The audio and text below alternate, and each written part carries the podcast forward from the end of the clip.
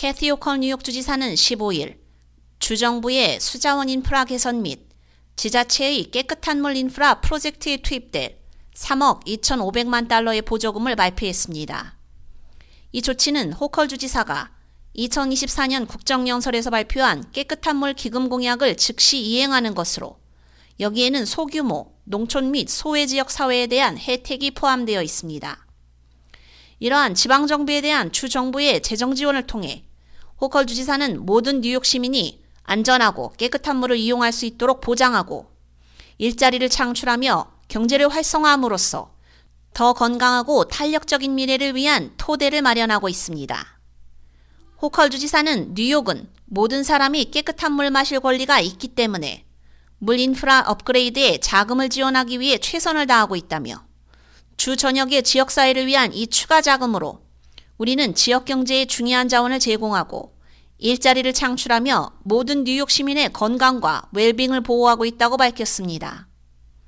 오늘 발표는 깨끗한 물 인프라에 대한 뉴욕주의 전국 최고 투자 금액인 42억 달러 규모의 깨끗한 물, 깨끗한 공기 및 녹색 일자리 환경 채권법, 형평성 및 환경 정의에 대한 지속적인 성공을 기반으로 하고 있습니다.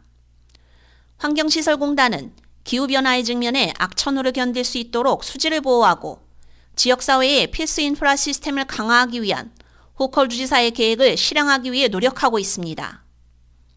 새로운 오염물질을 처리하거나 납수도관을 교체하는 식수 프로젝트를 위한 엔지니어링 프로그램과 녹색 지붕 및 빗물이 땅속에 스며들 수 있는 투수성 포장을 포함한 주 전역의 녹색 인프라를 구축하기 위한 강력한 녹색 재생 보조금 프로그램을 포함하고 있습니다.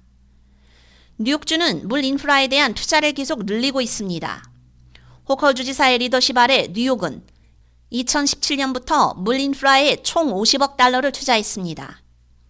유권자가 승인한 42억 달러 규모의 깨끗한 물, 깨끗한 공기 및 녹색 일자리 환경 채권법 기금은 노후화된 물 인프라를 업데이트하고 수질을 보호하며 심한 폭풍과 홍수를 견딜 수 있는 지역사회의 능력을 강화하기 위한 것입니다.